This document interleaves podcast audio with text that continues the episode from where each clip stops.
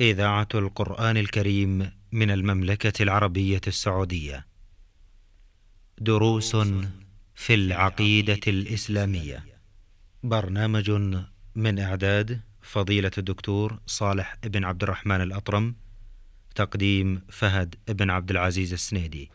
بسم الله الرحمن الرحيم الحمد لله رب العالمين والصلاة والسلام على أشرف الأنبياء والمرسلين نبينا محمد وعلى آله وصحبه أجمعين أيها الإخوة المستمعون الكرام السلام عليكم ورحمة الله تعالى وبركاته. أسعد الله أوقاتكم بكل خير وأهلا ومرحبا بكم إلى حلقة جديدة في برنامجكم دروس في العقيدة الإسلامية.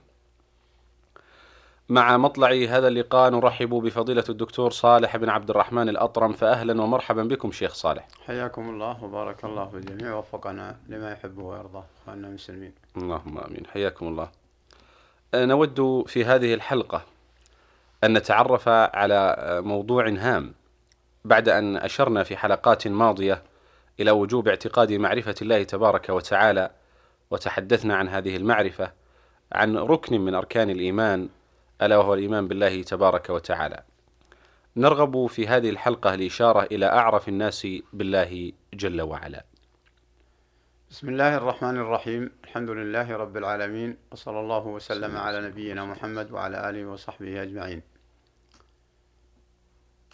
أعرف الناس بالله سبحانه وتعالى أتبعهم للطريق الموصل إلى رضاه سبحانه وتعالى. نعم. فأتبعهم للطريق هم أعرف الناس إليه. وهكذا أعرفهم بحالة السالكين إليه. وأعرفهم بمآلهم. فما أعظمها من معرفة. كونه يرسم طريقه إلى الله سبحانه وتعالى ويعتدل في سلوكه إلى ما يرضي الله. هذا أعرف الناس أتبعهم للطريق الموصل إليه. فكأنه إذا حاد عن الطريق أصبح جاهل و ولو كان عارفا إذا تعمد الخروج عن الطريق. لأن من جانب الصواب وهو عالم فكأنه جاهل أو أشد. فلربما يكون الجاهل أخف منه أمرا. ثم معرفة مآل السالكين إليه ومعرفة منزلتهم. هذا مما يحمل على معرفة الله. ذلك لأن هذا الشخص اعتقد اعتقادا جازم بما عند الله من الثواب. لمن سلك الطريق إليه. وبما عنده من العقاب لمن خالف أمره وأمر رسوله. ومعلوم أن عاقبة السالكين إليه الطمأنينة في الدنيا والرضا والرضا والرضا بالقضاء والقدر. لأنه عرف منازل السالكين وعرف مكانتهم عند الله سبحانه وتعالى وعرف أن السعادة في هذه الدنيا هو بسلوك بسلوك الذين يتحصلون على هذه المنزلة والذين وعدوا في الطمأنينة في الدنيا والآخرة. الذين آمنوا وتطمئن قلوبهم بذكر الله. الله أكبر. ألا بذكر الله تطمئن. تطمئن القلوب. الله أكبر. فهذا كما ذكر العلماء فائدة معرفة مآل السالكين للطريق المستقيم. ولهذا قال الله تعالى وأن هذا صراطي مستقيما فاتبعوه ولا تتبع السبل. فتفرق بكم عن سبيله ذلكم وصاكم به لعلكم تتقون. فما أعد الله للسالكين إليه بسبب فإنه بسبب تقواهم. ومعنى تقواهم هو فعل ما يرضي الله واجتناب ما يسخط الله. وجعل الله سبحانه وتعالى هذا المعنى مطلب لكل من قال لا إله إلا الله محمد رسول الله. في كل ركعة من ركعات الصلوات. وهو ما جاء في سورة الفاتحة. من الاعتراف بالثناء على الله والإعتراف بقدرته في الدنيا والآخرة والاعتراف بصفاته سبحانه وتعالى والإقرار له بالعبودية ثم التوجه إليه بدعائه لأن يوفقه لسلوك الصراط المستقيم. اهدنا الصراط المستقيم. صراط الذين أنعمت عليهم. صراط الذين أنعمت عليهم. غير المغضوب عليهم ولا الضالين. فكما دعا ربه بأن يكون مع الذين أنعم الله عليهم من النبيين والصديقين والشهداء والصالحين فإنه يطلب ربه أن يجنبه طريق المغضوب عليهم وطريق الضالين. وهم الذين جهلوا مآل السالكين إلى الله فلهذا أصبحت منزلتهم عند الله ضد منزلة المهتدين السالكين للطريق. وكان ذلك لأن ذلك سبب لغضبه لغضبه سبحانه وتعالى حيث سلكوا طريق المغضوب عليهم وهم الذين يعصون الله على علم. وطريق الضالين وهم الذين يعصون الله على جهل وضلال. فالحاصل أن المسلم حق والمؤمن الحق أن يعرف المآل السالكين إلى الله سبحانه وتعالى من أجل أن يكون ذلك حافزا له لأن ينال ما نالوا من الطمأنينة في الدنيا والآخرة. نعم. نعم. أيضا نحن نتحدث عن معرفة الله سبحانه وتعالى. نعم. هذه القضية المهمة التي آه، أشار النبي صلى الله عليه وسلم على أنه الأول فيها عليه الصلاة والسلام فهو أعرف الناس بالله تبارك وتعالى. ومن كان بالله أعرف كان له آه، أخوف وأخشى. ولذلك كان نصيب العلماء دائما الدرجة العليا في معرفة الله تبارك وتعالى. فأعرف الناس بالله هم العلماء العلماء المتقون الذين يقدمون خشية الله تبارك وتعالى وخوفه وابتغاء ما عنده على ملذات الدنيا.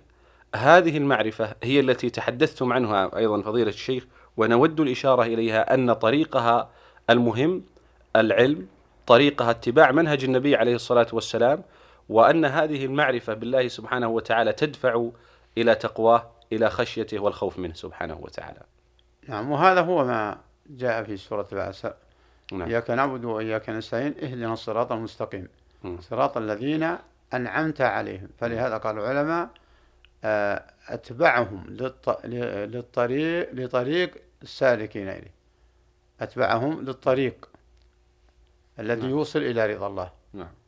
هذا أسعد الناس وأفضل الناس. نعم. يعني إذا العلم هو الذي يدفع غالبا إلى زيادة مع المعرفة بالله سبحانه وتعالى. نعم ما دام تبع الطريق نعم. فما تبعه إلا لما يحدوه من الشوق إلى ما عند الله وذلك على علم من من هدي الرسول عليه الصلاة والسلام. لأنه ليس كل من آه، أراد نال مطلبه. نعم. إذا لم يكن على علم فإنه لا ينال منال السالكين إلى الله على علم وبصيرة. نعم. ولهذا قال الله تعالى قل هذه سبيلي أدعو إلى الله على بصيرة. فمعنى على بصيرة على علم. نعم. فدل على أن من سلك إلى الله على جهل فمآله الضلال عن الطريق. لكن هذه المعرفة ليست المقصودة التي ذمها ذم الله تبارك وتعالى أتباعهم أو أتباعها عندما عرفوا آيات الله سبحانه وتعالى فأنكروها. كانوا يعرفون آيات الله لكنهم ينكرونها. من عرف شيئا فأنكر فكأنه لم يعرفه. نعم. أو أنه لم يعرفه أصلا قد يكون أخف. نعم. فمن عرف وأنكر هذا أشد. أشد في, في, في اللوم نعم. الذي يقع عليه. ولهذا قال الله تعالى يعرفون نعمة الله ثم ينكرونها. نعم. وأكثرهم الكافرون. نعم. فدل على أن من تنكر لشيء بعد معرفته وعلمه وعلمه به كان أشد ممن كان جهله جهالة أساسية. نعم. نعم. والنصوص على هذا كثيرة. نعم. جدا. نعم. أحسنتم شيخ. آه، قضية أخرى ننتقل إليها في هذه الحلقة ألا وهي معرفة بعض أوصاف القرآن ومعناها التي وصفه الله سبحانه وتعالى بها في كثير من الآيات. نود الحديث عن هذا الموضوع إذا تكرمتم. نعم. لقد وصف الله القرآن بأوصاف كثيرة يجب اعتقادها كما وصفه الله سبحانه وتعالى. يعني اعتقاد هذه الصفات نعم. التي وصف الله بها القرآن. وهي أوصاف كثيرة لكن آه، أهمها وأعظمها ما كان يحتاجه كل كل ذي روح. نعم. يحتاج هذه الأمور. لكن المؤمن هو الذي يعرف حقيقتها ويتشوق إلى إلى العمل بها وإلى الأخذ بالقرآن الذي وصف بهذه الصفات. من أوصاف الله للقرآن أنه الروح والنور والشفاء. وقد جمع جمعت هذه الصفات آية وهي قوله تعالى وكذلك أوحينا إليك روحا من أمرنا. ما كنت تدري ما الكتاب ولا الإيمان ولكن جعلناه نورا نهدي به من نشاء وإنك لتهدي إلى صراط مستقيم. ففي هذه الآية إثبات أن القرآن روح. وكمعنى كونه روح لأنه نزل به الروح الأمين الذي هو جبريل عليه السلام. ووصف بالروح لأنه هو الحياة الحقيقية. هو الذي به الحياة حياة السعيدة. لكونه روح. وكذلك أوحينا إليك روحا من أمرنا. والروح جاء جاءت لوصف جبريل لأنه نزل بالقرآن.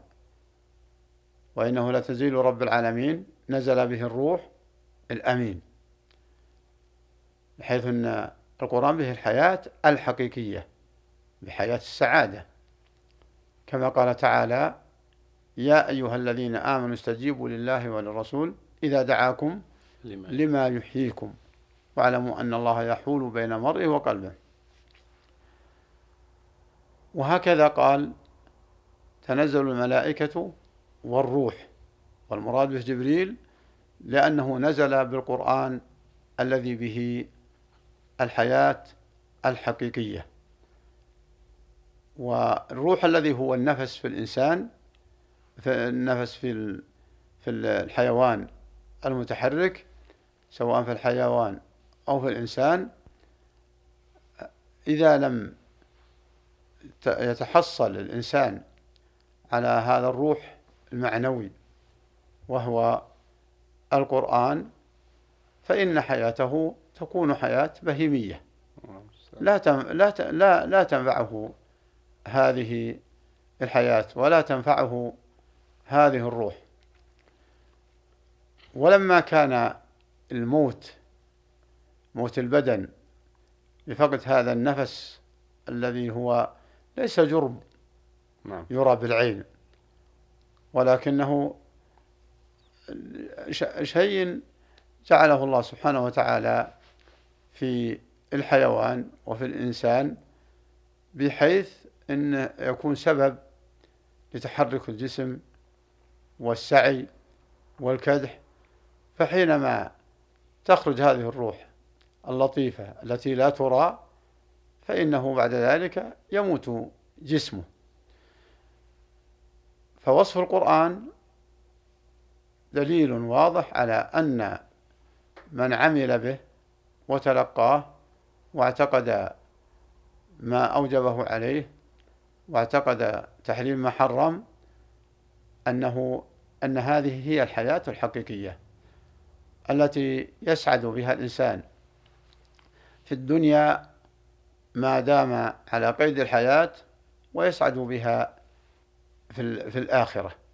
فلهذا سمي روح فيجب اعتقاد هذا الوصف نعم. للقرآن للقرآن الذي وصفه الله آه، به نعم. ومن هذه الأوصاف وصف هذا القرآن بالنور نعم. وصف هذا القرآن بالنور ولما كان البصر الحقيقي المحسوس بالعين يحتاج إلى ضوء يمشي عليه في الليل وفي النهار عن ضوء, ضوء الشمس. فإن الحياة الحقيقية وهو القلب يحتاج إلى نور وهو العلم بشرع الله سبحانه وتعالى ليعمل به والعلم بما يجب لله فيعتقده. نعم. فيعتقده. فيكون هذا النور الحقيقي. الله. والنور المحسوس هو نور العينين. نعم. فلهذا لو ذهب نور العينين وعنده الروح وعنده النور الحقيقي وهو نور البصيرة فلربما يستغني عنها. نعم. وإن ذهب نور البصيرة وبقى نور البصر نعم. و وقد فقد نور البصيرة فإن فإنه سيفقد آثار نعم. النور الذي وصف الله به القرآن. نعم. قد يفقده في الدنيا وقد يفقده في الدنيا والآخرة. لا نعم. قوة إلا بالله. فإنها لا تعمل أبصار ولكن تعمل قلوب التي في الصدور. نعم كما في, في هذه نعم. ال- الآية الكريمة. الله أكبر. ولهذا يقول يقول العلماء آه، إن النور الحقيقية هو نور البصيرة. اللهم. ويقول ابن عباس يأخذ الله من عيني نورهما فإن قلبي مضيء ما به ضرر. الله لأن ابن عباس رضي الله عنه وارضاه فقد بصر. فقد بصره في آخر آه، حياته. نعم. فما أعظمه من وصف وكذلك أوحينا إليك روحا من أمرنا. ما كنت تدري ما الإيمان- ما الكتاب ولا الإيمان ولكن جعلناه نورا نهدي به. من نشاء إلى صراط مستقيم. فدل على أن من فقد هذا النور من القرآن فقد فقد آه، السير المستقيم على على الصراط. شكر الله لكم الشيخ على هذا البيان ونعد المستمعين الكرام إن شاء الله باستكمال آه، أوصاف القرآن في حلقات قادمة بإذن الله تعالى وأنتم على خير. في الختام تقبلوا تحيات زميلي خالد منور خميس من الهندسة الإذاعية حتى نلقاكم في حلقة قادمة إن شاء الله نستودعكم الله. السلام عليكم ورحمة الله وبركاته. دروس في العقيدة الإسلامية. برنامج من إعداد فضيلة الدكتور صالح بن عبد الرحمن الأطرم. تقديم فهد بن عبد العزيز السنيدي.